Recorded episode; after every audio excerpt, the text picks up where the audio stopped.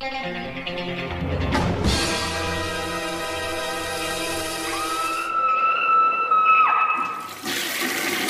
Hey guys, what's up? Week 112. Happy 4th of July. And just to let you know, the contest for the American Horror Project Volume 2 is still going on. So if you want to enter, just send an email over to screamingtoiletcontest at gmail.com for a chance to win this bad boy. Reviewed a couple weeks ago. Has three flicks in there, all pretty cool, interesting regional American horror films The Child, Dark August, and uh, Dream No Evil. All cool stuff. You also get a tote bag, so you can't beat that.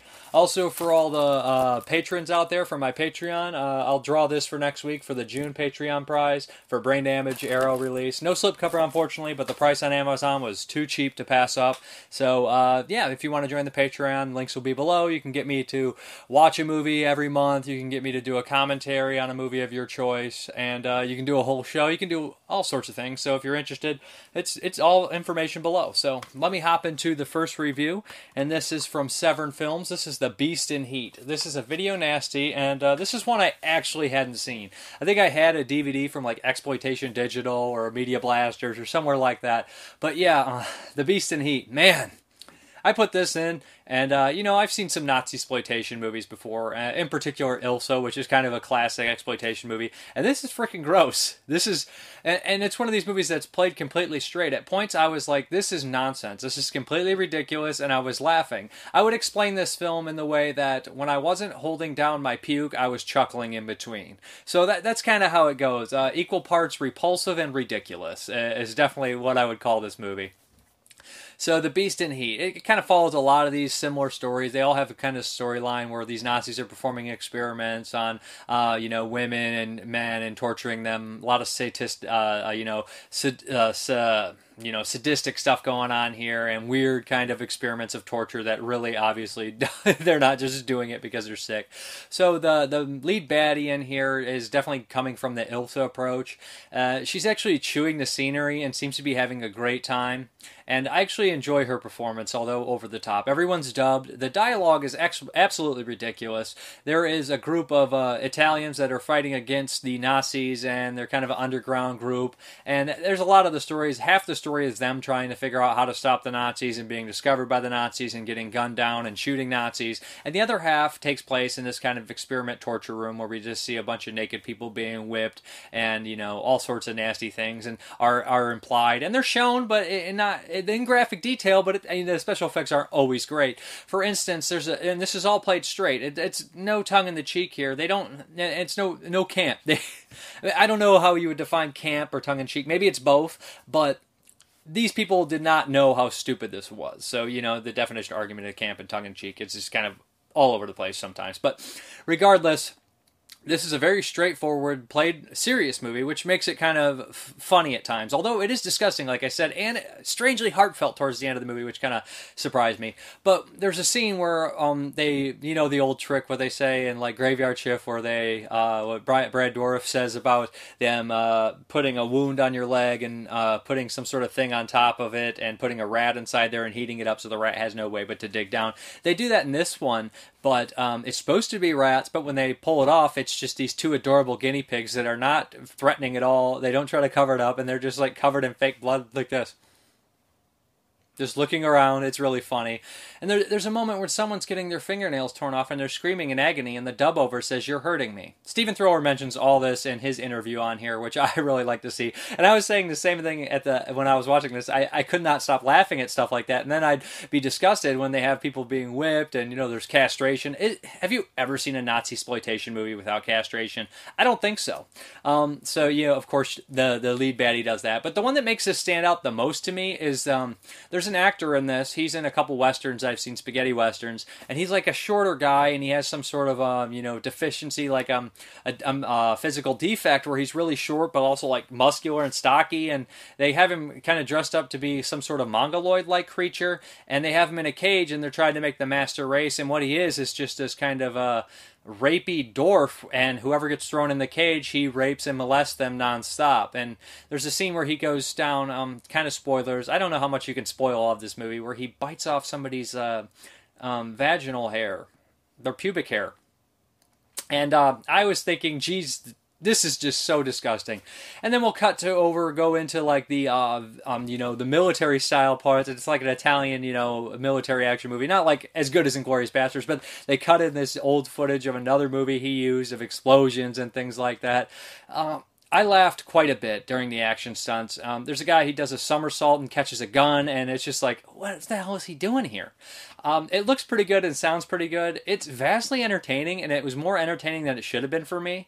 I don't know what it says about me because I was getting disgusted and repulsed, but at the end of the day, I was like, yeah, that was so much fun, but also really gross and disturbing. I don't know what is wrong with me. There's something wrong with me. Send help. But uh, I enjoyed it vastly. I do come from that time where I really like the 70s exploitation movies, and I, I have a fondness for the video nasties in general. And this is one of the ones I hadn't seen, so it was really great to see Severin putting this out.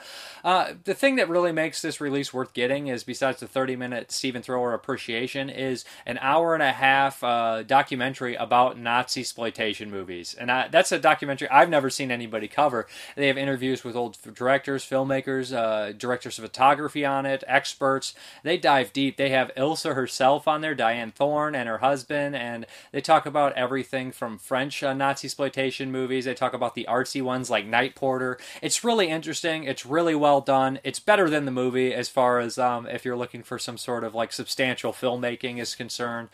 But I enjoy both, and together they make a great package. I would really recommend checking this uh, release out. I had a lot of fun with it. And uh, on the other, if it's uh, the Beast in Heat's not your thing, the Nazi exploitation documentary will certainly be your thing. Uh, it's funny because nowadays, as you get older, it's like uh, you got to have your vegetables with your meat. And uh, it's like yes i need to have like if that makes any sense to everybody you have you have like your entertainment piece and then you're like i need my health. I need i need something in context to make this whole thing come together and i enjoy that. I, you know i like to learn about film just as much as i like to watch film if that makes any sense. But great release from severin. Uh, the links will all be below. And there should be a written review on the screaming toilet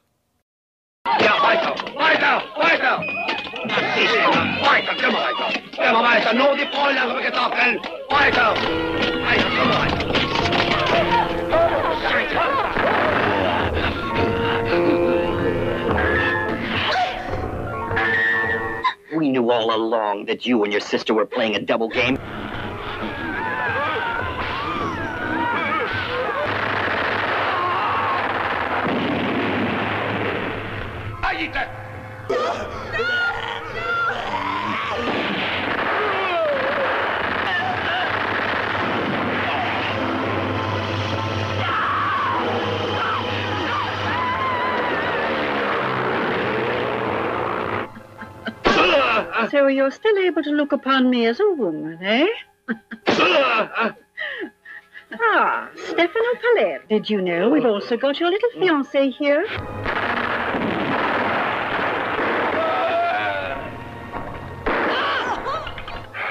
You're just a bitch on heat.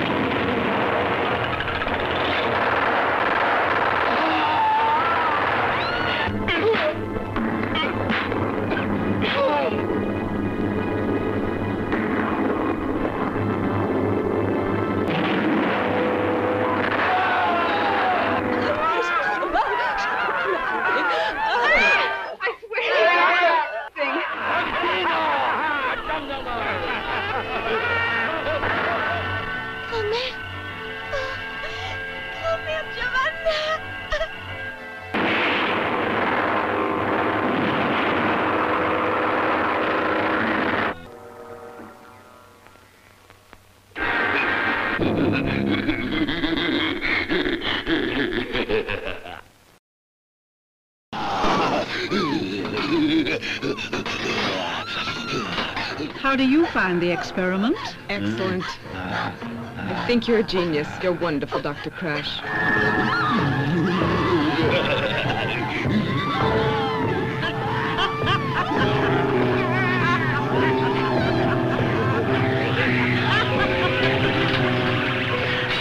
how a person with some personal elegance and intelligence ends up making a movie as repellent and tasteless and shocking and disgusting as Beast in Heat is a, a mystery.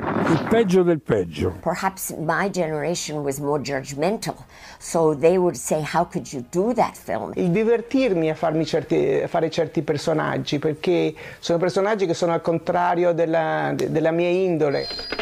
Who the hell is it calling at this hour? At your service, General.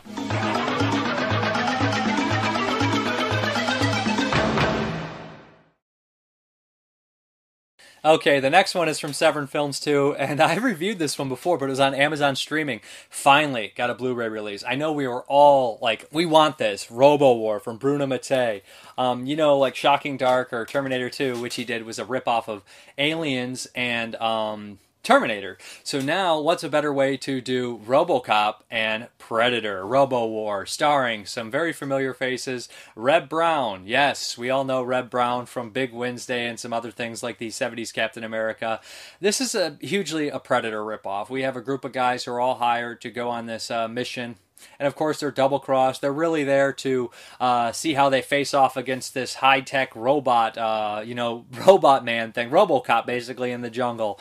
Um, yeah, it has a lot of the similarities that everything else has. The dialogue, although nearly not as good, but partially ripped off, just like they did in um, Shocking Dark. I like this one quite a bit more than Shocking Dark, and revisiting it and seeing it in HD and everything helped push it along. I enjoyed the score. Uh, the cheesiness is a blast, but what really made this release work again was all the special features they added on here. Unfortunately, Reb Brown is not interviewed on here, which kind of bummed me out. I think Reb Brown, Reb Brown's still alive as far as I know, but uh, yeah, they interviewed a couple people I've never seen interviewed. Catherine Hickland, who plays uh, Virgin in the movie, which is a really weird name for a character in a movie. Uh, Jim Gaines and uh, John, I can't think of his last name, and Massimo Vanni, who's the stunt coordinator, and of course uh, the co-director, writer, co-writer uh, Claudio Fragasso, and his wife Drew, Drudi, I think her name is Ros- Rosalini Drudi. Regardless, the, it seems that Severance had a really good inner, um, you know, a relationship with these two, and they've interviewed them for Shocking Dark and Other Hell and a whole bunch of other stuff. And I get to see this progression with the two uh, when their releases come out, and I, I really like them. I've gained, I've you know, grown to really enjoy their interviews and you know their take on things. But these people, they talk about the movie. They know what it is. They know it's cheesy and it's fun. And uh, the guy who played Bray, uh, John, John, I can't think of his last name. He had so much insight. He knew exactly what it was. He was like, yes, it's silly. Yes, it's dumb. But, you know, it, it deserves kind of to be a cult classic and it's fun. It's funny. And, uh, you know, I can't, who am I to tell people not to like it? And they all seem to come at that kind of that way. And I never seen Jim Gaines interviewed, which was great. He's also in Zombie 4 After Death. So I was like, yes, this is really interesting. And I get, uh, there's also a behind the scenes look uh, of Christine Hickland's, uh, you know, behind the scenes footage she shot while she was there, and you can like see the stuff they're saying in the interviews, and then you can reflect it into the behind the scenes. How they all didn't like this one guy named Mel, uh, how he was kind of a weird person, didn't was very you know standoffish, and uh, just the idea of shooting in the Philippines. I, I never actually watched the documentaries about the Philippines. What was it, Machete uh, Maidens, and the other one? I think there's two of them. So seeing like the you know behind the scenes on the Philippines movies was really interesting at the same time, and it just seemed like hell to be honest. Just because the humidity for me. I can't stand the humidity. But regardless, this movie's a blast. It is a Predator ripoff. It is a Robocop ripoff. There's some laugh out loud moments, and they talk about how they forced Reb Brown to constantly scream when he was shooting, and he didn't want to do that. Nothing but nice things to say about Reb Brown on the special features. Everybody said he was a genuinely nice guy, easygoing guy, and I, I, I got that impression from him. I see he was at Cinema Wasteland one year, and I, I didn't get his autograph. I just walked by, and I was just like, because it was you come and you one person's got to pass another. I nodded and moved to the side, and he was like, hey, seemed like a really nice guy. And That's all I have. I don't know. I told the story, but I, I, really enjoyed the release itself. Like I said, it's a fun movie. It's never dull. There's a decent amount of action. There's nonsense. The robot looks terrible. He does not look particularly good. Oh, oh my god, I forgot Romano Puppo's in this movie too, and uh, Massimo Vanni's in a bunch of other stuff too. But Romano Pupo is a very familiar face, and I'm sure I mentioned this in my previous review. But he's in stuff like Ghoulies too, uh, Street Law. He's in everything, to be honest. He's in The Last Shark. I think this guy has been in every every other Italian movie I've seen. So uh, I like the gang. Actually, it's a nice like ensemble cast of all these people, and there's some funny like mistakes in here at the end, uh, calling Reb Brown Murphy. They call him Marfy in the credits, and they switch uh, Jim Gaines and I think Romano Puppo. They switch their characters' names, and you're just like, oh geez, come on, guys. But vastly entertaining, really laugh out loud moments, but it is pretty action packed, although it is not the most well made movie, but it's made on a cheap budget. And you can see a lot of it works. It's never boring. Uh, it's, it's shameless in its ripoff at times. Uh, I also, like I said, the special features really make this release. Uh, and seeing Drudi's career, they do a Drudy uh, retrospective on her, and she talks about, uh, I'm probably mispronouncing her last name. I'm terrible with names, you guys know that. But they talk about how she started off. She talks about how she started off writing for 10 years, being taken advantage of, no credits or anything like that. And she's kind of got screwed over by the producers of the movies not paying her union dues. So that's all interesting, and it's kind of nice to see, you know, how, you know, some of the Italian writers were treated. Not nice, it's it's it's a nice insight into seeing it. And it's unfortunate what happened to her but you know she got she's finally getting some credit and i like seeing that. And um, you know these two Fragasso and her they know what they made and they appreciate the fans and they don't have a problem talking about it but they're not like these people that are like it's the greatest film ever made. They understand it's cheesy and, and at certain points you know what i mean? But and they, they laugh at the same things everybody else laughs at about the movie you know? They had no control over the robot sounds that uh, robot war guy makes. but there's of course a twist in here too, but that uh, you know somebody inside. There's no there's no coincidence, obviously, that the lead character's named Murphy and it's a ripoff of RoboCop. But you know it's you know, that the, the twist isn't going where you think. But regardless, a very fun movie, a very nice release from Severin Films, and look for a written review on Screaming Toilet. Here we have Corporal Neil Corey, top marksman rating. Private Larry Garino, Alfred Bray, dubbed Papa Doc. Sonny Peel, martial arts expert. His friends call him Blood.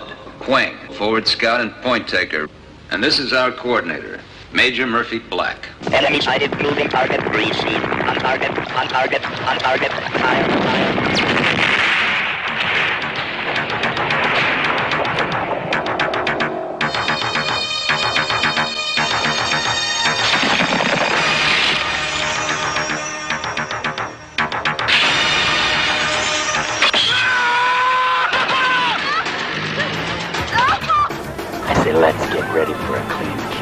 We're gonna start settling some accounts here.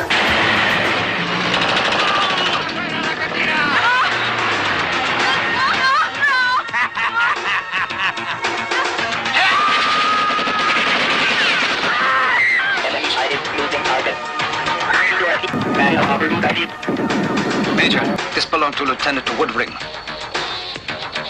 Remember him?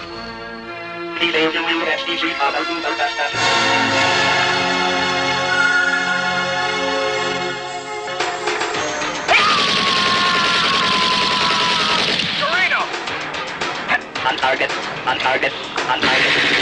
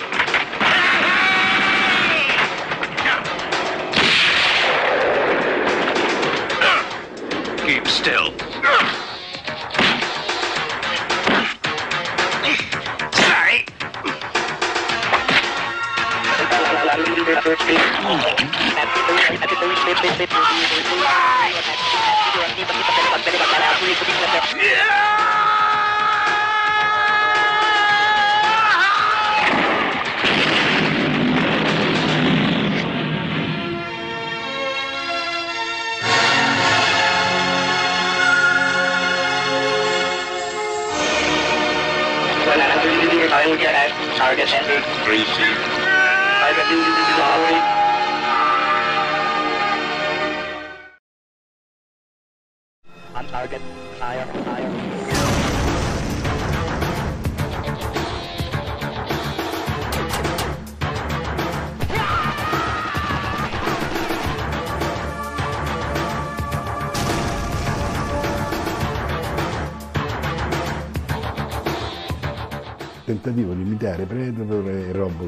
Robocop insieme, insomma, cioè. They didn't speak English. I didn't speak Italian. We did a lot of this. We all knew on the set that it was a ripoff. That's what Bruno often does. But there's no problem with that. The Italians are great at it. E soffriva, difatti appena stop si strappava questa cosa. He fainted twice because it was so hot. I primi piani stretti che funzionano bene. A me sono fatta un sacco di risate e ho detto forse è per quello che piace tanto perché non riuscivo a capire.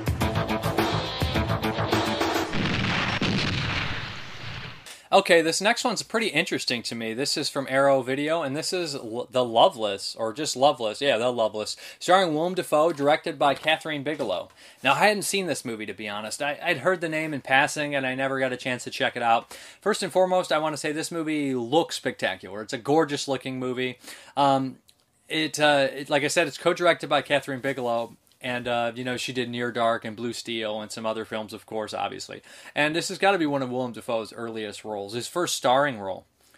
This kind of takes this takes place in the 50s, and it's like a look back at the 50s. Willem Dafoe is kind of one of the leaders of this motorcycle gang. They kind of race, and they're on their way cross country, and they kind of stop in I think like Middle America to fix their bikes and be on their way.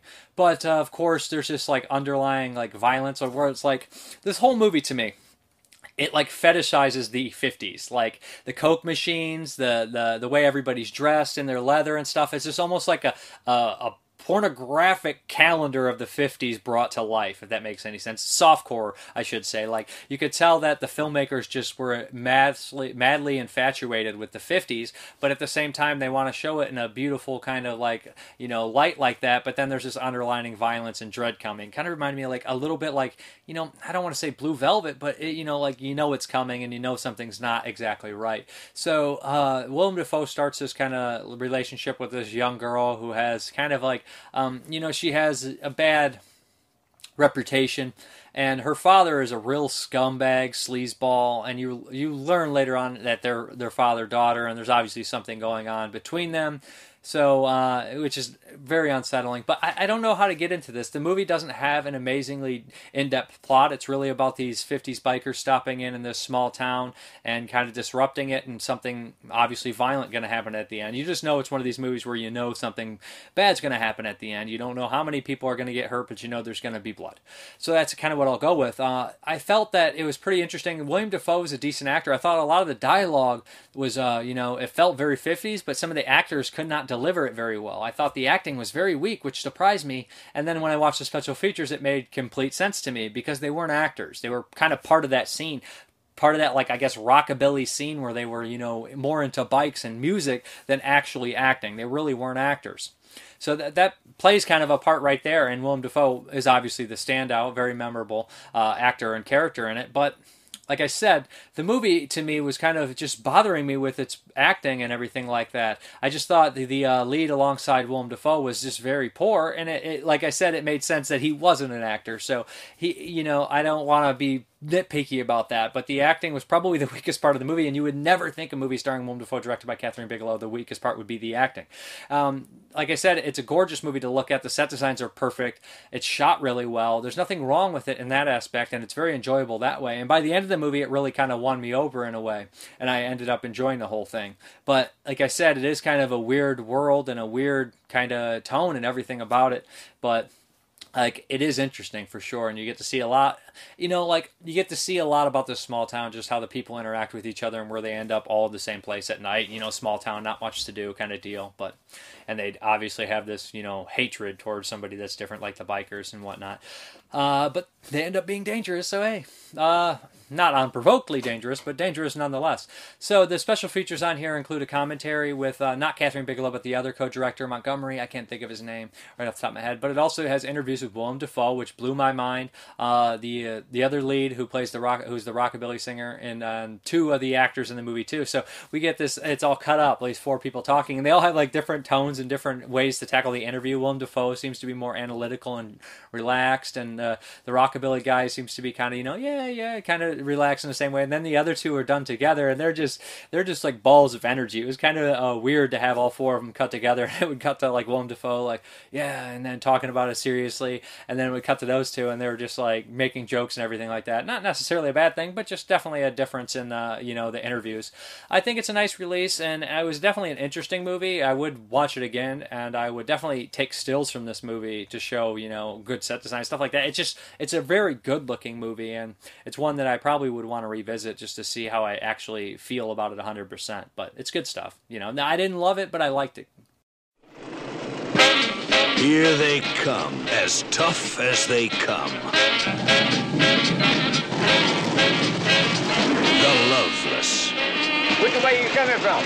It don't matter which way I'm coming from. It's which way I'm going to. I know I could send you to heaven.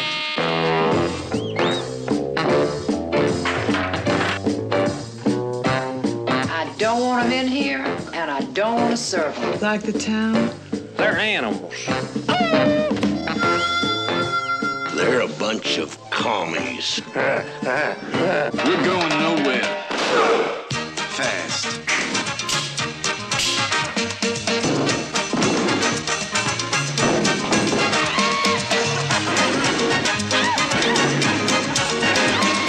If this keeps up, the gang's going to have to leave town. If there's any town left to leave. We'll be right in the neighborhood. The Loveless. Hope you don't live where they're going next. Okay, the next one is from On Earth Films, and this is part of their On Earth Classics line, and this is The Dark Side of the Moon.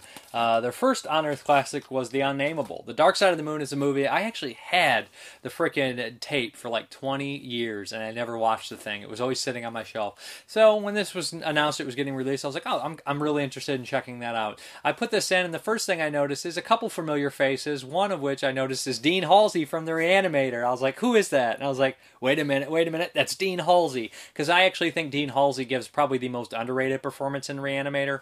I really loved Reanimator and the acting and everything, but Dean Halsey, he he everybody's good in it, but he he's just underrated performance, I think. So Dark Side of the Moon here.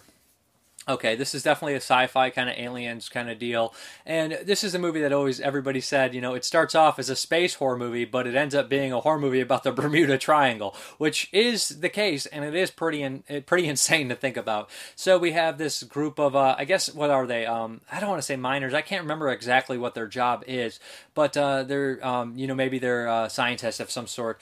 But they get caught in between this spot and the moon and the Earth, and all their systems shut down. Their oxygen's going to run out. Everything's going to run out. And uh, they see this other old school space shuttle floating up to them that it looks like an old model. So they decide to attach to it and see if it works and try to bring in the air from that ship into this ship. And uh, pretty soon they realize something's not right. There's some sort of weird thing on the ship, and it's all done like there's a lot of triangle symbolism and they find a body on the ship with a hole in its chest which is a perfect triangle they do not know how the incision was made and they find out that it's just it's perfect there's no way that a human instrument could have done it so it sets up the tone of this movie and then there's a lot of going back and forth between the ships figuring out who's possibly bad and good and whatnot. John dole's also in this. I reviewed mo money last week. He played the bad guy in this. John dale how do you say his name i think it's deal deal. So he's in this one as well. So the characters are fairly well established in here, and uh, they're decent, but the lead is probably the weakest, I think, especially when you have guys like Dean Halsey and John Diehl in here. So I thought they were probably the strongest. Uh, and you have a lot of like people kind of arguing who's who, what's going on. So, and I did kind of notice there's some similarities between Event Horizon. I don't know, go attaching to the ship and everything seems to be not as not obviously not hell, but well, kind of actually, but I don't want to spoil too much. So it doesn't exactly feel like Event Horizon, but it definitely is a precursor to Event Horizon. Not as well done, I would say. But I thought the acting, like I said, was fairly solid. I, I like most of the characters and actors in the movie. The lead is the weakest. He's not horrible though. Um, the gore is there when it happens. It's pretty nasty, especially what comes out of the, the triangle thing was pretty cool. I think that it does have decent atmosphere, and the set design is also nice. And, although this movie does seem to go on a little too long. Like I caught myself being like, "There's a lot of walking around. I wish this would wrap up." I, I lost interest a couple times, to be brutally honest with uh, with you guys. I, I couldn't hold my interest the whole way what was happening. It just kind of started to drift, and it just become kind of a little boring for me. Uh, like I said, and the ending, you know, kind of was definitely a precursor to a lot of other things that came after, and the idea that a space horror movie turned into some sort of interdimensional Bermuda Triangle horror movie is cool to me. Uh, the concept is decent. It looks all right, actually. You know, I didn't know about this movie. I never actually saw it on VHS, so I couldn't compare. It sounded decent as well. Uh, there's some features on here interview with uh, one of the actors and the special effects artist, and then there's a commentary with, uh, I believe, the director. So that's nice to see. You know, it's definitely an underseen movie. It's going to be some people's bag if they love space horror. I thought it was okay. I thought it was kind of mid tier. Um, I was happy to watch it, though, and and I thought that it was nice to see some, you know, familiar faces pop up in this as well. But it's okay. It's a Dark Side of the Moon. Mayday, Mayday. We have lost all power. We are drifting towards Centris B40. In the darkness of space, an ancient power lives. Something's out there. It's coming right at us. Looks like the shuttle. Discovery from the old NASA program? The crew of Space Corps 1 has discovered its secret. Come on, that ship splashed down in the Bermuda Triangle 30 years ago. What's it doing up in space? Look at this. 666, the mark of the beast.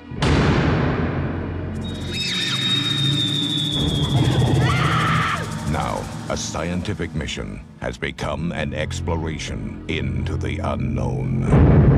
Give me 30 minutes. If I'm not back, seal off the airlock. Ain't no coming back. Beyond rescue.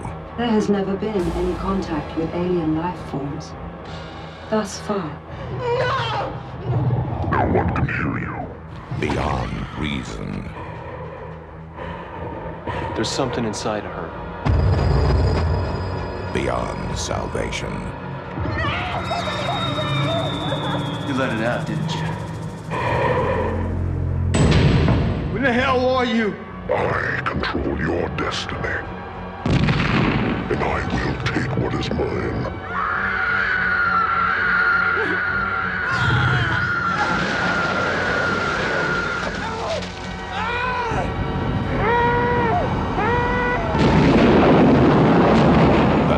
Dark side of the moon. Help is only 250,000 miles away. Okay, guys, this next one is from a company called Darkside Releasing, and this is The Black Forest. I'm not going to try to say its Brazilian name, but yeah, this is by a director. I'm going to say uh, Rodrigo Aragao. Um, uh, hopefully, I pronounced his name correctly. I had actually seen some of his other work. This guy has done a few movies, and this is the first one, as far as I know, it's been released in the States. He did a movie, Mud Zombies and the Black Sea, and Night of the Chupacabras. All well worth seeing, all worth checking out. Um, these movies feel um, kind of like the Brazilian horror and a lot of South American horror to me feels the closest to Italian and Spanish horror that I used to like to watch when I was younger, and I still do like to watch. So, The Black Forest. Uh, this this follows the story of a, a poor girl and her parental figure, not really her father, as you find out, but they live in the jungle and they kind of sell, you know, holistic stuff and herbs to help cure ailments. And in a marketplace, it feels really like you know backwoods and uh, very very poor. And everybody in this area seems to be like that. They're all struggling kind of to get out of this area. And some tragic things happens, and she she's really desperate. She ends up finding some uh, uh, this man this gold, and this guy's with the gold, and he says, "Just read this spell." Gives her this book. Read this spell at this time and don't read any other spells don't break the rules and you can keep the gold and everything will be okay. So that that somewhat she follows the rules only to a certain extent. Of course she starts reading other spells. People get killed that she doesn't want to get killed and she wants to get revenge and things go crazy. There's all these different spells being put. Um, the atmosphere is great. It's it's very uh, you know looks scary as hell because the jungle and the uh, and the forest or whatever and it, it's just really you know all the shacks are built and uh, and stuff like that. It's just you feel really bad for the good-natured people in this movie because the way they live and the, the you know how hard it is to live in this area and you feel bad for the lead in this movie, but you want her to kind of lash out at points. But there's some really crazy moments in this movie, and at times you're like, "Where's this going?" It feels like there's three or four subplots, and it feels almost like an anthology, you know. And and, and then that's what uh, Jeremy said when he was watching. This feels like an anthology at times, and I did see, I did notice that too. We have these storylines where she comes in contact with all these people. She has this, you know, ex-lover, and she has these two criminals that stole from her, and then she has this this guy she comes in contact with who has a sick mother and a wife, and him, uh, his wife and him do not get along. They both are just out there and at their other's throats, and his wife is pregnant and they're poor. And all these stories are going on at the same time, and of course they all come together and they all interact with her in this book. This book kind of does uh, ruins everything to be honest but there's some great special effects all of it practical it gets really intense at the end and it, it, leaves you wanting more at the end of this movie you're like i want to watch this movie now i love that this director will take these creatures he'll have these zombies or demons crawling out of the mud covered in mud and they remind me of something like Giannetto De Rossi would do for a Fulci movie, and I love that. I adore that. That look, it's just what I like to see in horror movies, especially when they're supernatural inspired. And I love spells in movies, especially when they kind of go. Some people compare it to Evil Dead, but I don't really see it as like it is a Book of the Dead at times, but you know it feels more Italian inspired than anything. And there's this great, uh, you know, imagery of this uh, these creatures or this guy stand. There's like this Grim Reaper every once in a while that's like leading her, kind of in a way, I guess, holding this giant sword at one point, and she decides to do something to save the day, which is really kind of intense. But there's demons, there's like these zombies, there's uh, crazy chicken monsters, and it, it's to that point where it turns into like a Peter Jackson goofy splatter thing, but the actors are playing it straight, so it works perfect. There's a weird cult in here that wants to book for themselves, uh, led by these this couple, this preacher and his wife, who are really good in it as well. I just would really recommend this movie for something different. If you want a slice of that old school, you know, Italian or Spanish Euro horror that you used to get, I feel like a lot of that stuff's coming out of um, the South America right now, and they're also doing some other things like Trauma, which was completely brutal and, and hidden in the woods, and just stuff that made my jaw drop. We are what we are. So the original just some stuff that's really interesting and good and i think this director is vastly underrated and he he's one of these guys that really deserves a cult following in america i would say. But and with stuff like mud zombies night of the chupacabras the black sea i think that his stuff is well worth watching and uh, well worth seeking out. And i'll put some maybe if i can find some links to his uh, films below but i hope that they get united states releases here. I'll put links below for this one at the very least. But i really like to see this stuff get broader released. It's really it's really well made and low budget good horror film films, and uh, you know a lot of movies coming from other countries truly are just more. They don't. They feel like they're less, you know, they don't put their nose up to it. They love it. They, you know, I don't know how to explain it, but I really do love my foreign horror, and uh, I'm digging the stuff from South America, and this is one of them for sure. There's a 20 minute making of, and the director talks about, you know, if I didn't get to make movies with monsters and puppets and, and explosions and things like that, I wouldn't want to make movies. And it's just like this guy knows what it's all about, man. This guy knows what it's all about, and I love that. So uh, check this one out. I can't recommend it enough. This is one of my favorite ones I've seen in a while.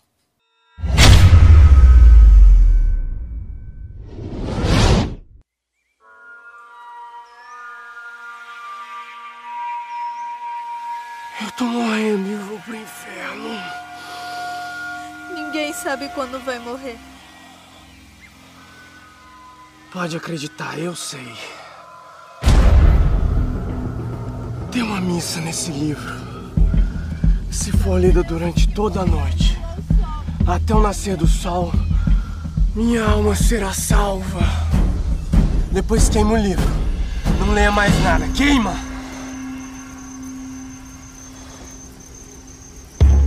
Temos uma invocadora de demônios! Uma adoradora do coisa ruim, irmãos! Uma bruxa! Eu achei a senhora. Eu tô indo embora daqui pra nunca mais voltar. Você quer ir comigo?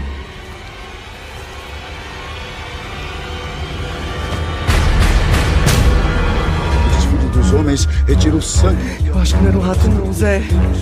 E fétido dos jardins da tua morada. Ai, demônio! Ofereço-te a pureza imaculada. Que o poder do oculto se manifeste através do sangue. Tira-se daqui, pelo amor de Deus! Ela que trouxe o demônio. Peguem ela, irmãos! Peguem! Vá! Vá! Ah! Me que eu quero volte para o mundo de onde veio!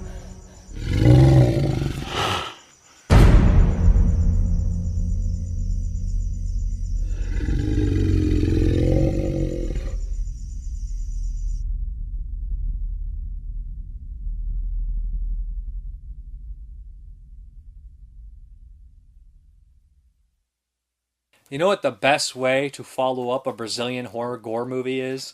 With um, how to stuff a wild bikini. Yes, this is from Olive Films, and um, you know I you know I, I request some things, and I actually didn't request this one, and it showed up just because I was like I don't know anything about bikini movies or beach movies or anything like that, and I'm gonna be completely out of my element here. This director also did Night Warning, which blew my mind. I was like, he did Butcher Baker, Nightmare Maker, and How to Stuff a, a Wild Bikini. Okay, this movie, the cast had me won over right off the bat. I'm not going to lie. It is a musical, and it took me about 15 to 20 minutes to get into it. When the people started breaking out in song and dance, it was just way too cheesy for me, and I was like, I don't know if I'm going to make it through this. But the cast really won me over. We got John, uh, what is it, uh, John Donlevy from uh, Quatermass Experiment and Quatermass 2. Love him. Had Mickey Rooney, John Ashley, um, had a, a cameo by Genie, I Dream of Jeannie, which is really fun. Who else is in here? Uh, Buster Keaton. Had a, a huge cast, and I'm, I'm missing some people. I know that Len Lesser's in here. So the cast is big. The cast is huge. Frankie Avalon. So I was just like, okay, this is going to be fun. I know it will be. So I started watching it, and it really feels like an episode of Gilligan's Island or I Dream a Jeannie, just like those cheesy things I would watch as a kid. And I'd be like, I don't know why I'm watching this. And then by the end of it, I'll be like, oh, I liked it. It's enjoyable. And that's exactly how I feel about this one. So I started watching it, and like my eyes were rolling. And then after a while, I was into it. I love Mickey Rooney and uh, uh, John, uh, Donlevy. Uh, the, their interactions are really funny and uh, great. The plot is insane. Okay, uh, Frankie Avalon is, you know, away at the Navy base. I think he's in uh, Hawaii or somewhere really nice, and he's kind of dating this girl there, and he has a girl back home, and he doesn't want his girl dating anyone. Well, even though he's basically cheating on her, you know, double standards, especially back in the '60s. So he he wants his girlfriend to be true. So he goes to Buster Keaton, who is this, you know, the big, you know, head honcho guy on the island, completely ridiculous character in this movie, and he uh, sends this this bird after to watch him, and uh, he gets torpedo juice to try to send this really beautiful girl to distract all the men so none of the men will go after his girlfriend. It's really convoluted. It's really silly. In the meantime, Mickey Rooney is trying to find the perfect American couple to ride their motorcycles cross country and win the race. So we have this wacky race thing going on too. So Mickey Rooney and Donlevy are always constantly involved with this. Rooney's really funny and really cheesy and just silly he has a lot of charisma. I'm not gonna lie, a lot of good screen presence. He's funny. So he basically tries to stop, you know, uh, get this girl who he um everybody's falling in love with to do the race. But of course, you know, the guy who he chose to do the race, the All American boy, is in love with Frankie Avalon's girlfriend. So we have this whole crazy love thing going on.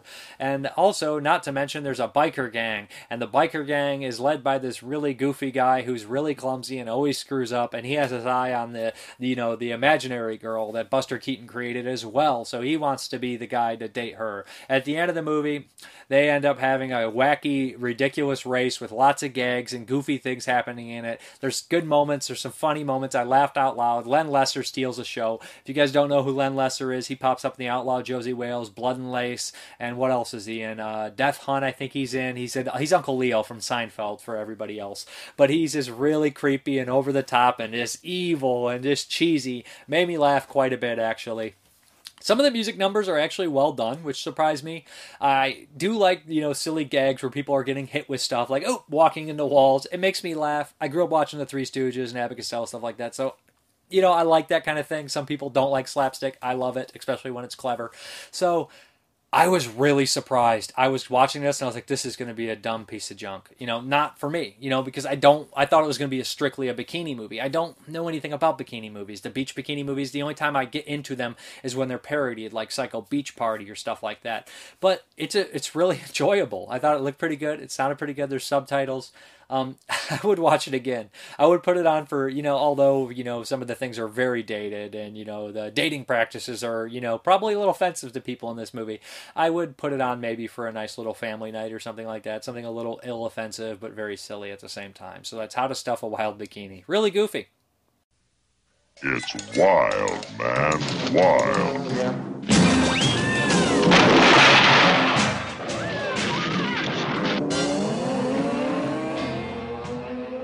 Look and listen. 36, 22, 36. That's how you stuff a wild bikini. I'm faithful, not dead. I have a simple theory. If you're not with a girl that you love, love the girl that you're with.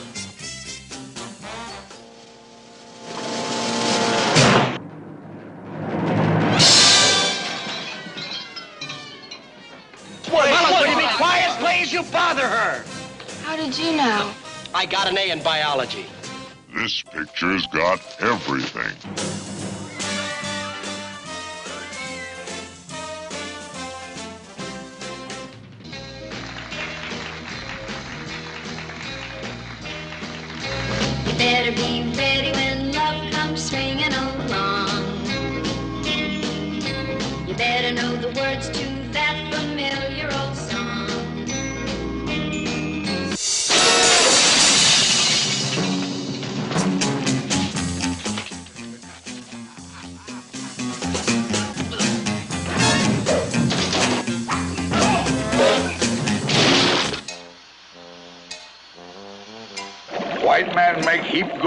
Firewater.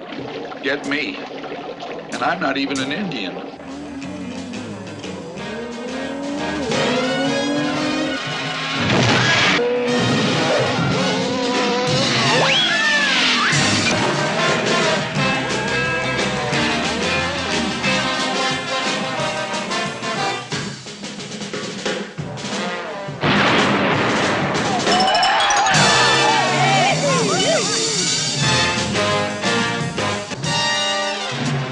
Okay, the next one here is from Mill Creek Entertainment. It's a steelbook of Mothra. Yes, a kaiju movie.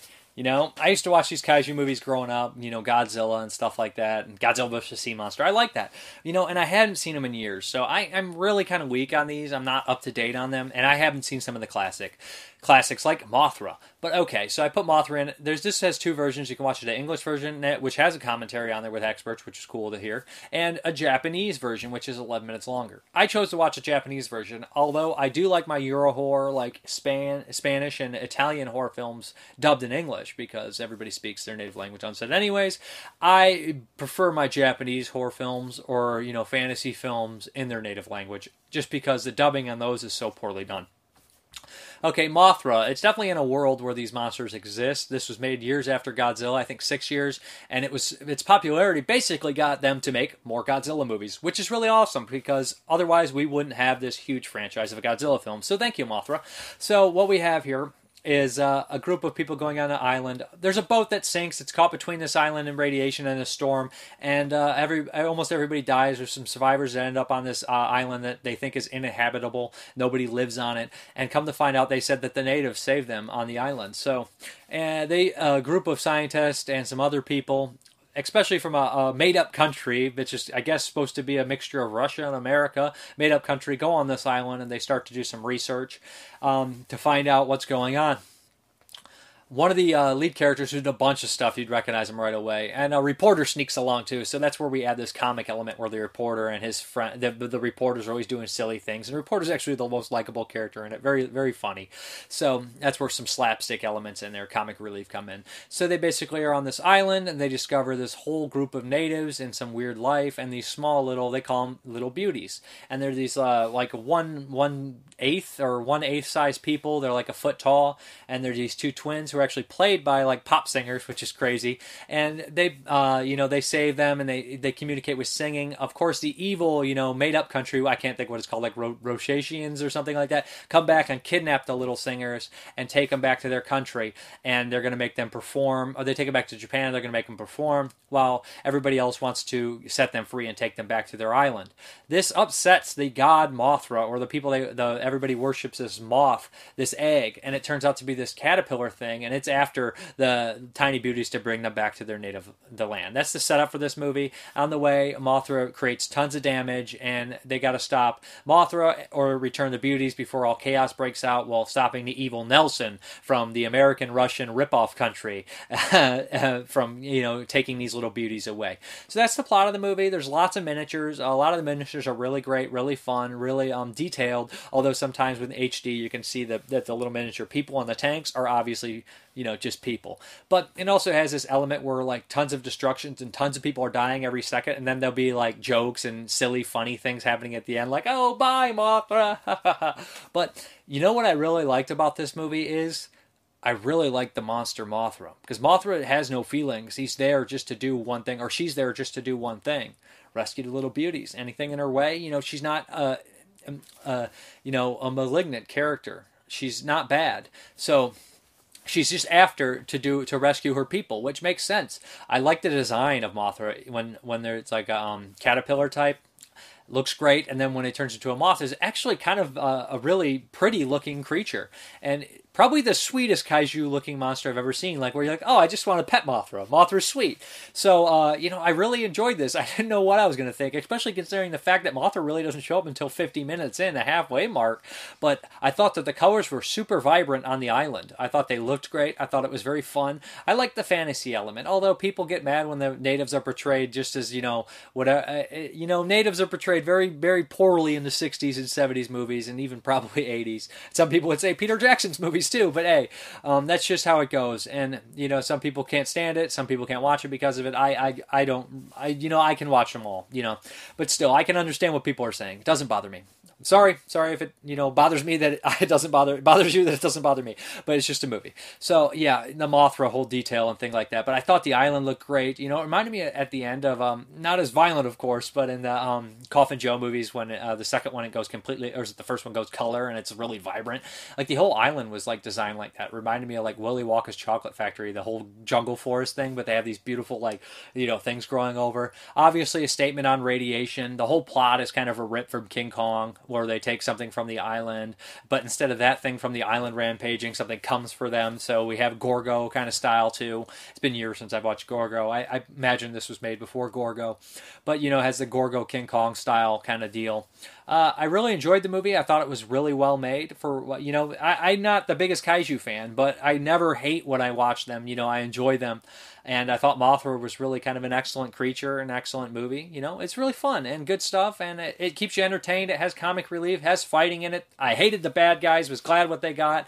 It definitely does the deal where people get shot. There's no blood, there's no squibs. It's fairly you know non gory or anything like that, so you can show your family. But it's it's just a cool little movie. I doubt your six year old might want might not want to read subtitles, although it's probably best to get them on the subtitle movies as early as you can. But uh, good stuff from uh, Mill Creek and nice little hardbox. You know, I mean, uh, steel book. I'm not big on the steel books, but I don't mind them, and it has a little plastic slip cover over it too. So I like that. Oh, if you're gonna have a steel book, so it doesn't all scratched up. But Mothra, good stuff. Remote Pacific Island, where an expedition of world famous scientists investigate incredible rumors of its fantastic mysteries and discover barren volcanic mountains surrounding strange green valleys. Mammoth caves that breed giant mutations, vampire plants that devour humans. But most astounding of all, the tiniest women in all creation. Sacred beauties of a lost tribe which worships a monstrous creature.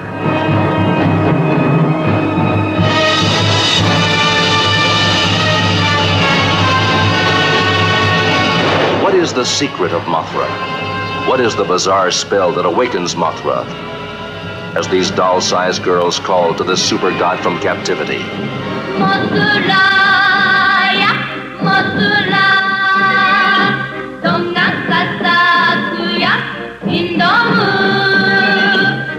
Mothra, whose revenge is more devastating than any man made weapon.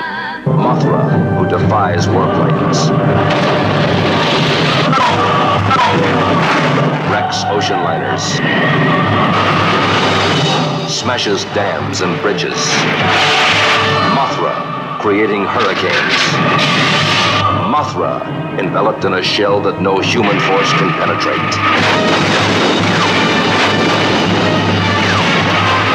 Mothra, indestructible, all powerful, indescribable. What kind of creature is this god monster, Mothra?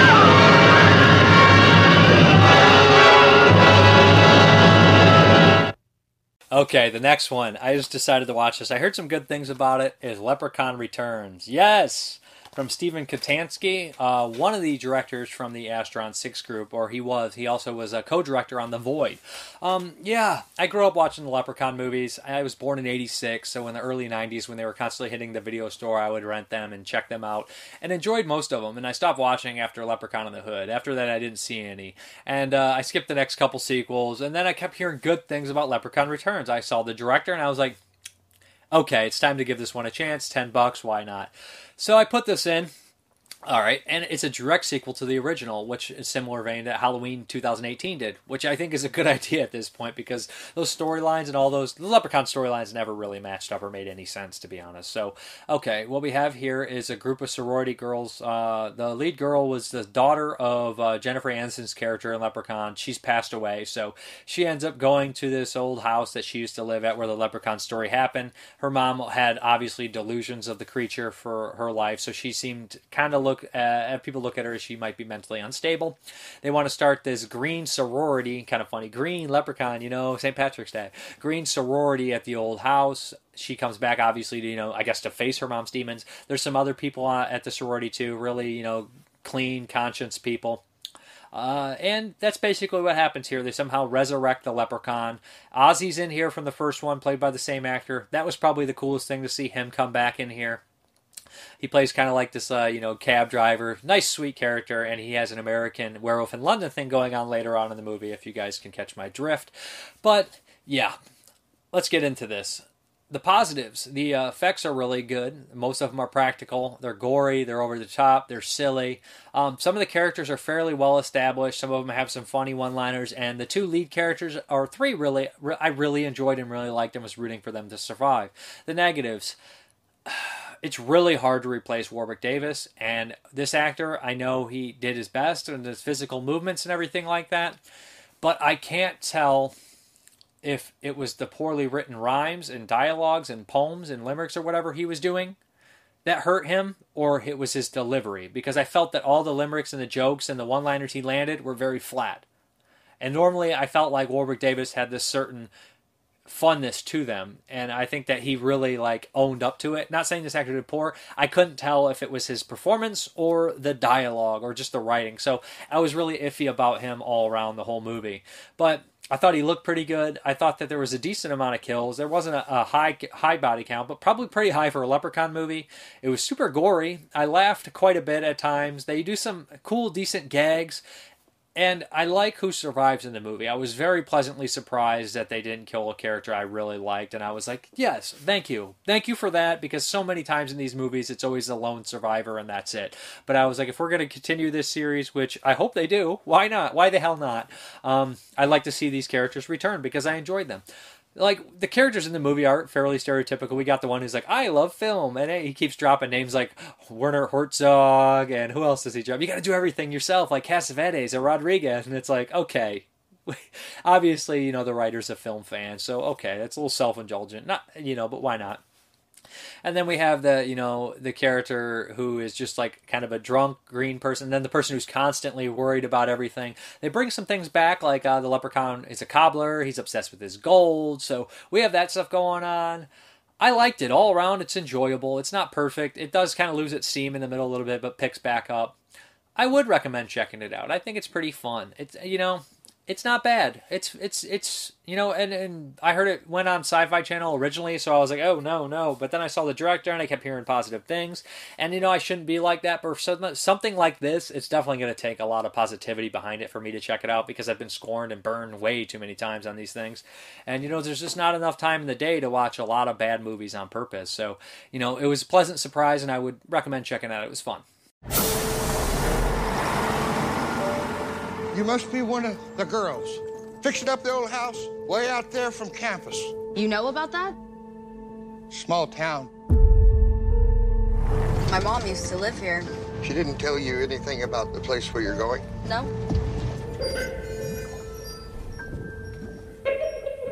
Everything okay? Yeah. Everything. He made sure of it.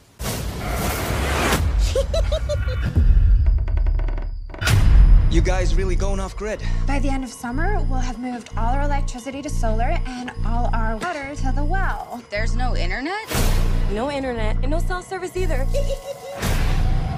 Hello?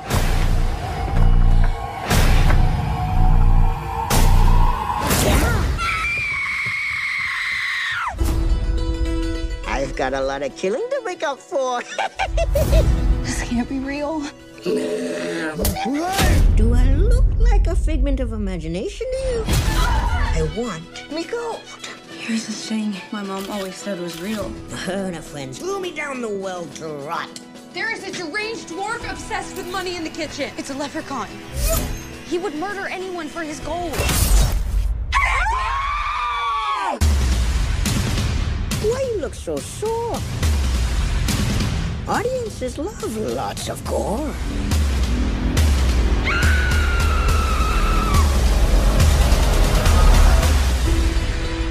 I spent last summer stopping poachers from killing sea turtles in Costa Rica. I can handle a bunch of pocket-sized pixies. Okay, the next one is a Patreon pick by my friend Jason Willard, and he picked Reborn. It was I had to import this. It got lost originally, so then I had to wait for another import. Okay, Reborn. This story seems fairly typical of like an 80s or 90s Jean-Claude Van Damme action movie to me. It's like he was in the agency. He left the agency. Now the agency's after him. Tie in a cute little kid that he's taking care of. Yeah, like I, I think some people were calling this like the um, Asian John Wick. Is this the one they were calling that? But regardless, Reborn follows the story of this uh, guy who has a haunted past. He was pretty much they called him Ghost. He would kill anything. He was perfect at killing, and he left the agency for some terrible reasons. You find out how it how it is and what why he left the agency. But regardless, this group of uh you know assassins are after him for a certain reason, and he has this young girl with him that he's trying to protect. You find out who the girl is, who he is, how it ties into the agency all throughout the movie. And it's done and there's tons of fighting there's tons of violence. The practical fights are great in here. I thought they were really cool. Um, although i do like gunplay a little bit more than the fighting but i thought the choreographed stuff was really well done. I don't think anybody would argue with that. Um, i think that they add cgi at times with you know some things like splatter and i was like I, i'd pass on that. But i thought the showdowns were what you're looking for and there is a, a emotional core to the movie which i thought worked well. The girl in here is a very adorable character. In the very beginning i think she finds like a dead cat and she's walking it and she goes and buries it and you're like oh that's so that's so lovely at the same time you know it kind of like you know you know her personality and everything like that. Like she doesn't care how the people look at her she wants to do the right thing and I guess that's kind of like how the lead character is in this movie as well. There's a really good scene in here, like, uh, and I can you can relate, like if you ever did something really um, emotionally impactful or just physically and like endurance to ridiculous levels. Like he has this brutal fight scene, and then like he sits down and just starts eating, like to eat really quick because he knows he's not gonna have time because he's gonna be in the next fight. But I enjoyed the bad guys, although they introduced them a little bit. I wish that they were in it just a little bit more, to be honest. Um, I think that they could have added some more bad guy, you know, some detail into the bad guys. The main bad guy, I think the showdown's really good. I think the fights are really good. I think that's the highlight of this movie, and I think it does have an emotional core. But I do believe something like the North Korean movie, The Man from Nowhere, does it better. I think it handles it better with the emotion in here. I felt that I was more attached to that movie. I felt it was more realistic and grounded. But this movie is definitely not trying to be grounded or realistic. Um, it's almost like a superhero movie at the same time. Like this oh sorry about that. This guy could be like a wolverine type character fighting and everything like that because it's but like if you want something with good fights and some good locations here and there and i like the characters that end up coming in and helping him i think that they probably are even more interesting than the lead character at times. So and we have this weird element of like telepathy or telekinesis going on telepathy kind of in here with a character that he owes stuff to that you know he's responsible for all in all, I thought it was fairly decent martial arts action movie with uh, you know an attempt to be emotional, and I think that the emotion works in here. I think that it could be a probably a graphic novel or a comic book as well, if that makes any sense.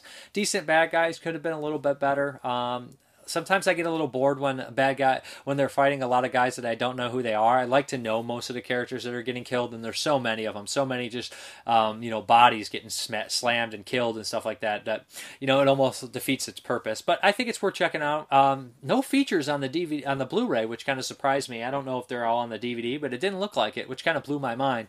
Um, but yeah. I, I so I, I, would check this one out if it uh, you're interested in that. I think the director did. It says here. I know this director did some other things like as well, but um, maybe he did verses or the lead actors in verses. But you know, uh, I'm not too familiar with uh, you know the, the, anybody in this movie actually, unless I would read it. You know, then I might be like, okay, okay, okay. But I think it's worth checking out.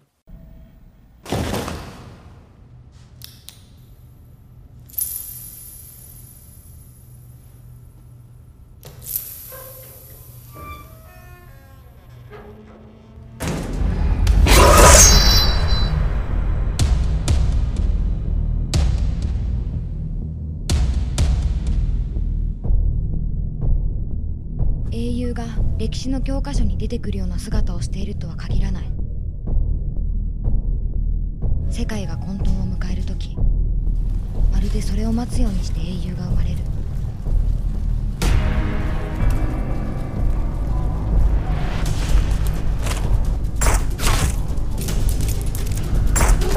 君はおとぎ話は好きだい伝説のリボーンゴーストもその一つだ。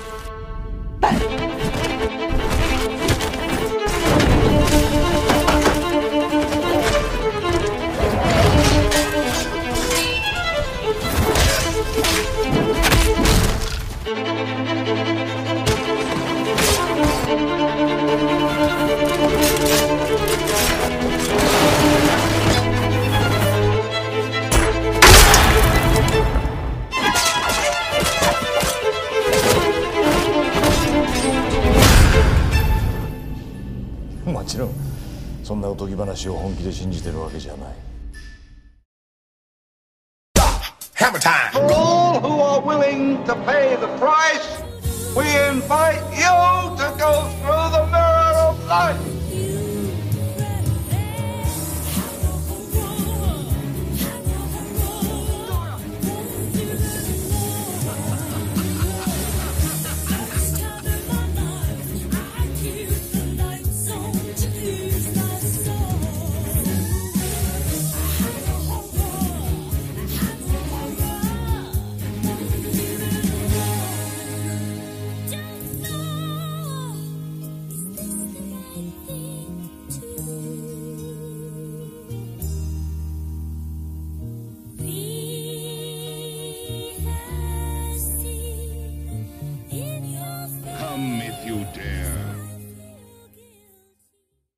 Hey guys, what's up? It is uh, week eight of Hammer Time.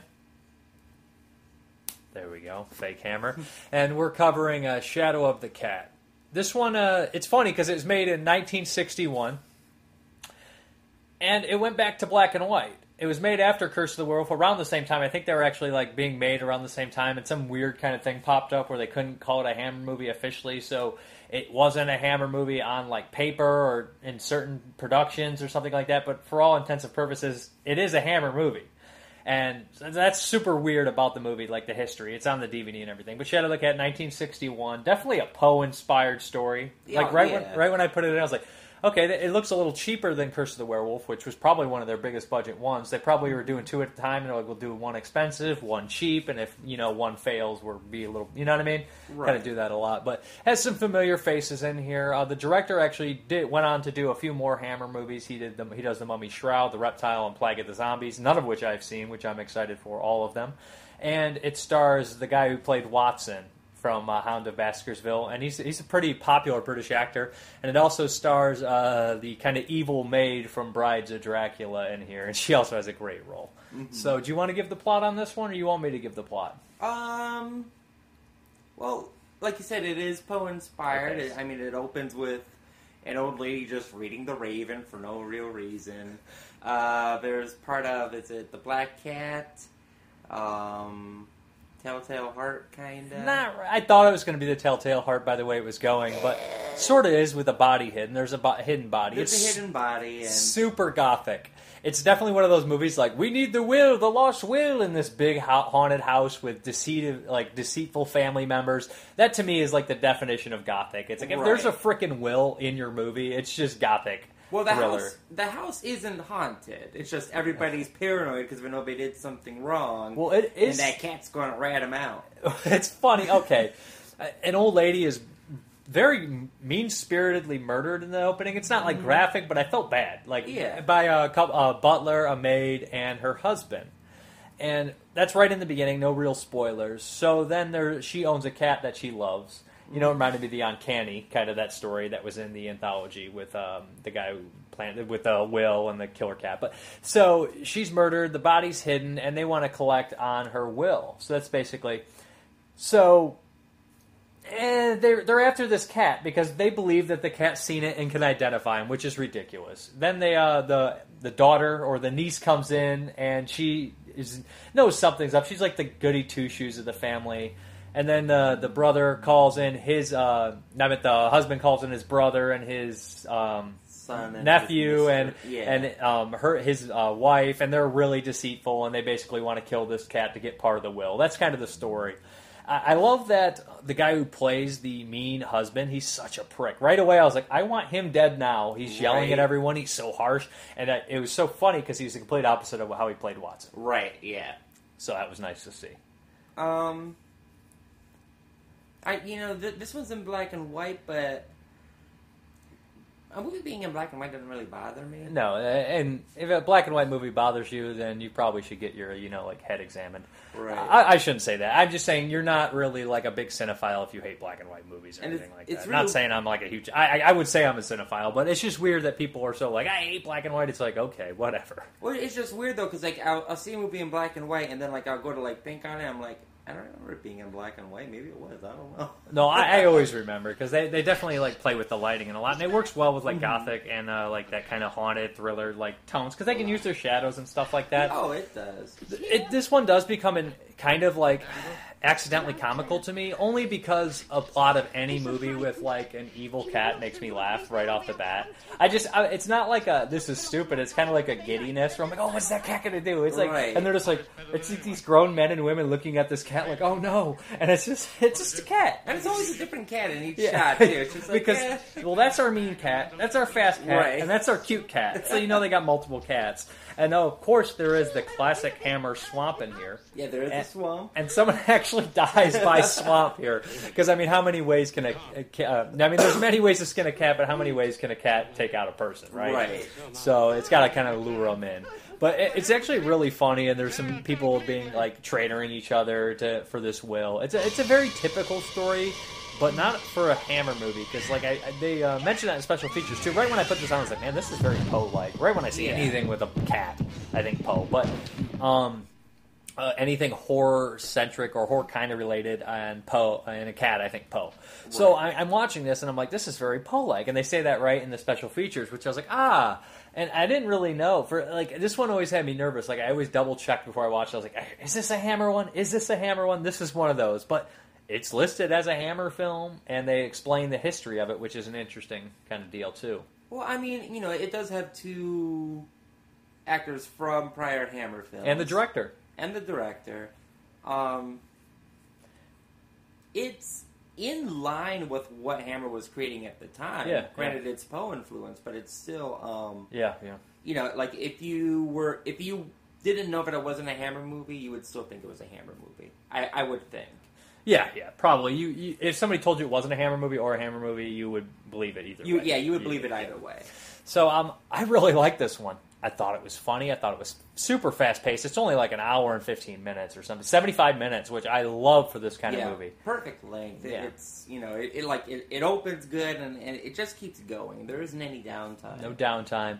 And uh, the acting's top notch. The cat picks off the right people in the right ways. Some people do some stupid things, but I mean, you got to. yeah, there are some frustrating moments. When the guy gets on the roof, what the hell is he doing? M- Mine is when the when when the guy gets the thing in the bag and, and Oh, that moron! yeah, I, yeah, Yeah. I'm just like, come on. At one point, they actually trap the cat. Kind of slight spoilers. They get it in the live trap, and they decide to take the cat out of the trap and put it in a bag to drown it. And uh, you know, I call me a monster, but just throw the whole cage in the swamp. Just like you know, it, it you managed to get into the bag. Okay. Whack it against the wall. I mean, it's a cat. I just- I- this guy it's has a this cage. like Just throw- elaborate like James Bond torture setup that he off in the swamp somewhere. He's going to fucking do and Just throw the whole cage in the swamp. Yeah, it's over.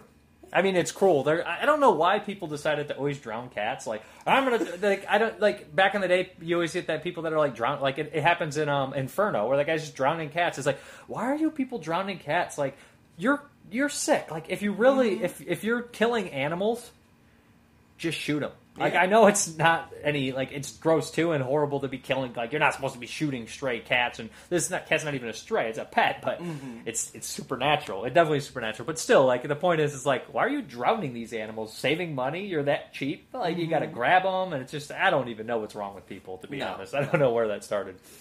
Well, they were related what to witches at points. Yeah, probably. I don't So know. to drown them, I don't know. Regardless, people I are think weird. drowning's the, the least messiest. and cheapest. and probably cheapest. Yeah. Or hitting against the wall. But if if you can get close enough to put them in a bag, then they're probably not like feral.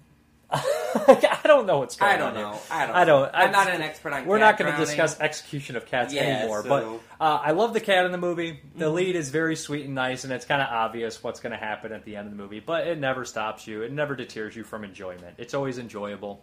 The uh, the maid she has she was the maid in the She Bride was of Dracula. She's the evil, uh, you know, like Renfield type of Brides of Dracula. Right. She's great in that, and she's great in this too. She's great. She, she she also has just a fun total breakdown like she does in uh, Dracula. So I was enjoying her. Also perishes the same way. she falls. She, She has a terrible fall yeah, down the stairs. But you know what's funny is like you see like I guess these actors were really pretty much a lot of these actors and actresses in this movie were well respected people, and you get to watch them be terrified of a house cat. Like there's the cat, and it's like eyes glow at times. You're like, oh god, stop. I mean, like this story would be used later on in kind of like the Tales from the Dark Side storyline of um, Mhm. the one with William Hickey and. And remember that you ever see Tales from the Dark Side? Well, there's one with No, the but I know William Hickey is. Yeah, yeah, Yeah. So like, I mean, it's it's nothing nobody's not seen before. Evil cats, you know, the Black Cat story, but Yeah. it's super enjoyable. I actually, I really really like this one. I I can't. It's one of my favorite ones, believe it or not. Maybe it's because it's a change of pace, and to know that it was made with the Curse of the Werewolf is really cool at the same time because you have like the more lavish, expensive one, and then you have like this cheap one that's just like really well made and well acted at the same time. So you know, I'd really recommend this one. Unfortunately, um, Creature Features and Terror on Tape did not have a review for Shadow of the Cat. Uh, this I have a UK DVD. I don't think it's ever been put on Blu-ray. I don't know if it will, um, but the DVD looked pretty good and it had some special features on there. So I think this one's kind of like a you know uh, underrated or underseen one for sure when it comes to Hammer movies. I would uh, recommend checking this one out for sure. Oh yeah, definitely. Um, short, fun. There's no surprises in this, but it's enjoyable nonetheless. Because like I guess you know what's going to happen, and I think you get to roll with that. You get to enjoy it. Just a well-made gothic thriller about an evil cat and evil. No, not even evil the cat's cat. not even evil. just a revengeful cat picking off evil Man is the real monster. Okay, we get it, we get it, we get it. Um, I would rate this probably. Um, what would I give this one? Um, Four out of five. I want to give it four out of five. I'll go seven point seven five out of ten. You? Four out of five. Eight out of ten. Eight you. out of no. Four out of five. Eight out of ten. We need a ten. s- No, We need it to. Di- okay. Eh, average. Hey, What are you gonna start? Pretty soon it's gonna be on a scale of three. Dustin Mills scale here. What is it, the three stars? It's like it's one. It's like one. Didn't like it. Two. Like it. Three. Really like it. yeah, that's really all you need. I ain't trying Uh, to. Yeah. Okay. Um, I hope you guys enjoyed that. I'll post what's uh, going to be next week right here. But uh, let's roll that trailer to Shadow of uh, the Shadow of the Cat. Is it Gorgon's head? No, that's for a while. Two big new thrillers in one spine tingling show.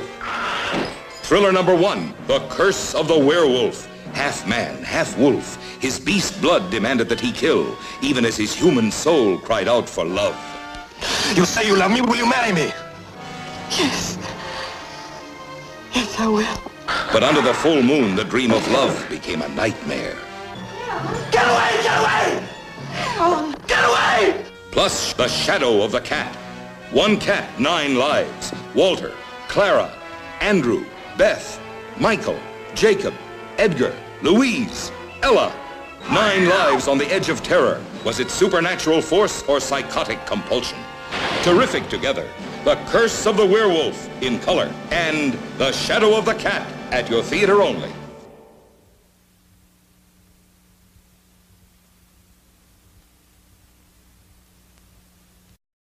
Okay. Uh, let's get into the questions.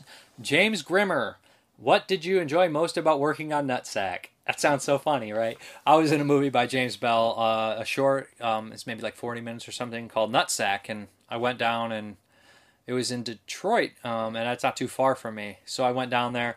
Um, the most thing I enjoyed about working on Nutsack was that James Bell is, you know, guerrilla style. It's like, hey, let's just go film here and do it and make it fast and crazy. And and we were on this uh, uh, factory. We were at this factory on the outside, like this old building, not a factory. And this guy came by, and we were like, oh no, we're getting shut down. And he said, hey, what are you guys doing? He's like, well, we're making a movie. We're getting ready to leave now. And he was like, you guys want in? And he just let us in this old like building he was going to turn into a Creative Commons, and it was really scary and creepy in there. And we shot some stuff in there. So uh, the spur of the moment kind of you know guerrilla filmmaking I enjoy. And James and his wife are really cool. They're easy to work with and everything like that. So not nothing like too you know grueling and they do intense stuff but they didn't ask me to do anything too intense not that i wouldn't have but you know they didn't ask me to do anything super crazy Nick Mua, how would you defend your movie collection from a, a zealot who wants to burn sinful materials like they did book burnings in the late Middle Ages? I, I wouldn't even respond to them. If they came to my house with a torch and said, I'm burning your movies, I'd be like, get out of my house before I kill you. But if it was like a whole cultural change and everybody wanted to get rid of cinema and art and everything like that, I tell them, what's next? If you don't like, you know, a splatter movie or a comedy or something that is offensive to you, what's next? There's so many things you could say. You could say those who forget history are doomed to repeat it. Though if you start to censor certain things before you know it, people that don't like peanuts or people that don't like chicken wings or people that don't like the color green, all of a sudden everything's censored and you have nothing. It, it's just what makes us different. There's a million reasons not to censor anything. And sometimes people like to watch scary movies or horrible things in movies so they, you know, can feel better about their lives. There's a million reasons people watch movies. There's a million reasons why people be interested in things. There's a thousand reasons you could tell somebody that. It's none of their business anyways to tell you what to do with your life or what you watch. Uh, again, unless it's, you know, uh, hurting someone and, you know, a movie, a horror movie or a comedy or an action or a western, it's not hurting anybody. It's just a movie, you know? Uh, okay, I was. He has another question. I was watching the recent Star Trek movies again. They take place in an alternate dimension, I guess. What would you want to meet yourself from an alternate alternate dimension if possible? I don't think so. Not at this point. You know, five years ago, yes. No, at this point, I'd be like, oh, what if they're doing way better than me? And then I would just feel horrible. I'd be like, that could have been me, but I'm me, and I'm not him. You know, or maybe maybe if they're doing worse than me, I'd be like, whew. But then I wouldn't want to see myself in a worse situation. I don't know. I just think no, no. no. Uh, Sorgan Valentine, Prang, aka Dr. Snuff. I forgot to ask you about Jackass. Both the series and the movies. Did you ever watch it? And if you did, did you like it? Ooh, uh, I used to watch, you know, CKY. I've seen a couple of those, and the series occasionally. Uh, the movies I've seen, I've seen here and there. Sometimes they're funny to me. Sometimes they're just not funny. The stuff that kind of makes me laugh back in the day was when they would like sneak a dog turd in and then argue with a restaurant owner that said, "What is this? Why is this on my plate?" And they're like, "That's a chive." I'm like, you eat it then. It's not a chive. That kind of stuff makes me laugh. But when they're just hitting each other in the nuts with staplers, I'm like, okay. It, it, you've seen it once, okay, whatever. And if they're doing it on purpose, it's just not that funny. I don't know. Sometimes it's funny, sometimes it's not. I, I'm iffy, iffy on it. Sometimes I really laughed, and other times I would just roll my eyes. Okay, answers. I asked everybody what the last 10 out of 10 movie they saw was. William Wolford, the last 10 out of 10 I saw was Triple Nine. Favorite scary movie? I think the last 10 out of 10 movie I watched was Brian De Palma's Scarface. I'd never seen it until last fall when it was released to theaters, re released to theaters in the 35th anniversary. I've heard so much good stuff about it over the years that I didn't expect it to live up to the hype, but I was really surprised at how stylish it was and how much I enjoyed it. You know what? thing about Scarface was I really liked it when I saw it years ago, and then like the fan base. I have really, tr- I, I'm really bad about fan bases ruining movies for me, and I shouldn't be like that. That's very dumb. But the fan base was so annoying for that five years ago that I was like, eh, it's overrated, it's overrated. And you know what? Now I don't think it is. I get if I rewatch it, I'm like, oh, it's a great movie. I really like that movie. You know, I don't have to take in consideration everybody's favorite movie, Scarface, seems like an asshole. Even though that's a blanket statement and it's not true, but you know, for a while it did feel like that. Dead Flintstone. I had another look at the 70s rollerball movie. It's full marks for me, one of the great of greats of its decade. I still need to watch the original rollerball. I think my pops like that movie. James Grimmer, the last five star movie I watched was Deep Cover. I thought Laurence Fishburne and Jeff Goldblum were great in it, and I found it to be enthralling overall. I need to watch that movie. I've wanted to see it for years. Chris Rivers, the last perfect film I watched was The Phantom Carriage, an absolute masterpiece. That one I need to watch for sure too. Jonathan Wilhelm, last five out of uh, out of movie, last five out of five movie for me was Hereditary. Jordan Peele's Us and Hagazussa might be close to five out of five. Just need a rewatch. This one is very long, and um, I think there might be a uh, translation, you know, uh, you know, air. So uh, Sorgan, uh, Doctor Snuff writes, "It rarely happens that I watch a movie I would call a, five, a classic or a five out of five movie. They only come by once or twice a year. I guess it comes down to personal criterias for rating a movie. Also, a movie can be, sorry, also a movie can be a classic without having scored the highest grade in my book. That is if the movie has some historical importance or something like that. I agree." A good example would be Psycho by Hitchcock. Personally, I would not rate Psycho as being a 5 out of 5 movie, but I would still regard it as a classic because of its historical importance. So, in my book, there is clear distinction between getting the highest score and then being a classic. Anyway, the last 5 out of 5 movie I watched was a local Danish movie called Sons of Denmark, directed by Ulas, I'm not going to pronounce his name, 2019. The movie managed to cur- capture the current state of both the political situation in Denmark and Danish society as a whole. Essentially, the movie plays out as if a what if scenario where everything goes as wrong as one could possibly imagine. I went to watch it in the cinema with a friend, and after the movie was over, no one left their seats. Everyone just kept sitting in their seats quietly trying to pro- uh, process what they had just seen. You could virtually hear a needle drop. It says a lot about the impact of the movie made both on me and the rest of the audience because I have never experienced that before. The story is so well constructed with a neat plot twist, the acting is top notch, the camera work slash editing is efficient, and the climax is mind blowing. And of course, the movie has sparked some debates and controversies. But the funny thing is that even though I hold the movie in high esteem, I am not sure I would regard it as a classic of Danish cinema. Simply because I'm afraid it would feel extremely outdated five years from now, because the society would have changed and therefore unable to relate to the movie. That is also the reason why I would not recommend it to people from outside Denmark. They would not be able to understand the context of the movie. And that way, you can call it a very culture specific movie. Anyway, I hope that the movie will go get some recognition by winning some awards and maybe be the Danish contribution as best foreign film in next year's Oscar show. Thank you for reading my extremely long post. No problem. Um, that is very interesting, and I like that you said that I would not because I watched that movie, the Rasputin movie, and I was like, I don't understand Russian politics from World War II, so I mean, I can grasp it, but I can't fully comprehend it at the same time. And it was a Russian film about Rasputin, nearly three hours long.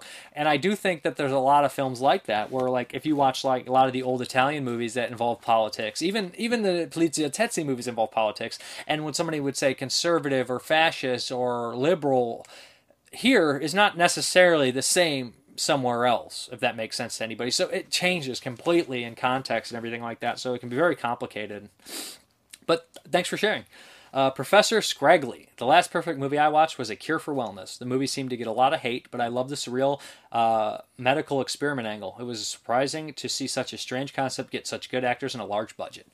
You know what? I gave that a lower rating than I should have, and every time I think about the movie, I'm like, that was such a good movie. That was way, way better made than I expected and everything. I think you're right. I think that is due for a rewatch, even though it's so long. But I'd like to watch it with somebody who hadn't seen it and see their initial thoughts. Tahoe Timmy, I did uh, like us, gave it a 10. Okay. Need to see that.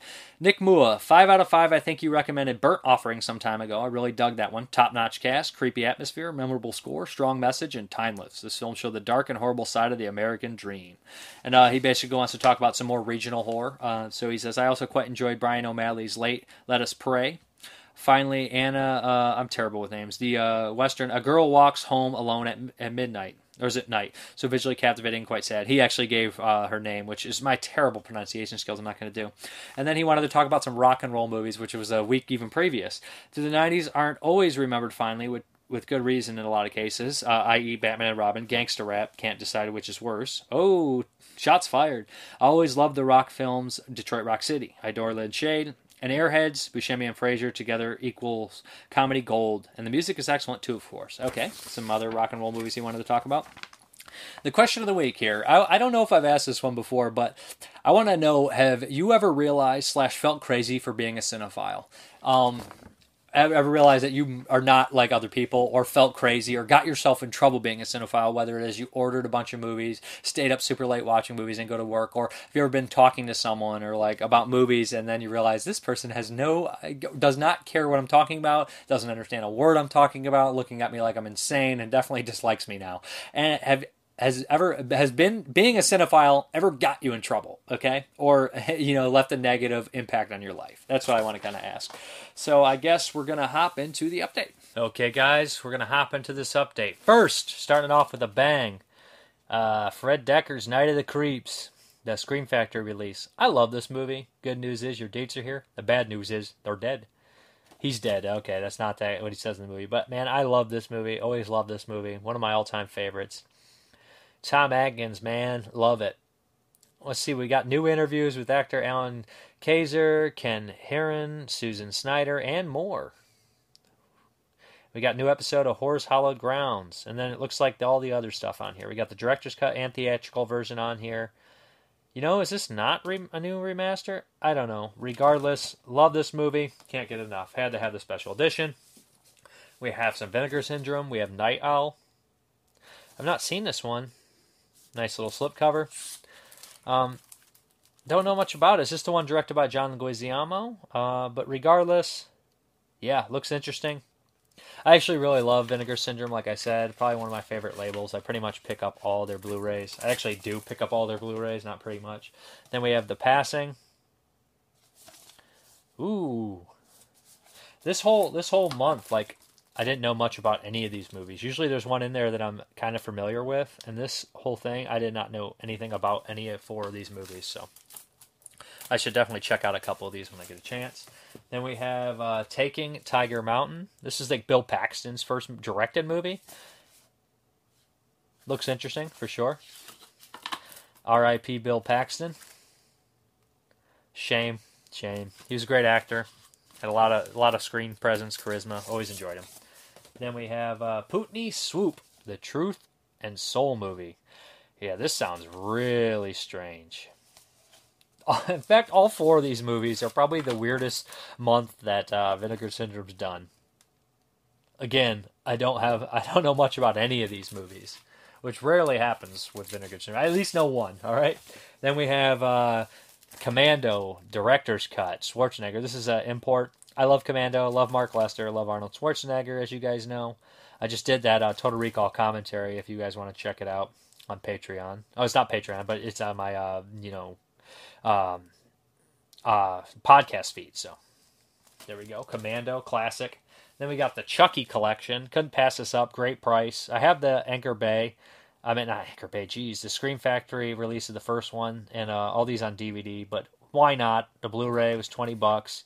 Get all seven uh, Child's Play movies. Not seen the new one, of course, the remake. But yep, I've always enjoyed the ones I've seen. I've seen only the first four, to be honest. You know, like I said, I'm not one who always watches every sequel. Then we have this bad boy right here, The Devil's Machine.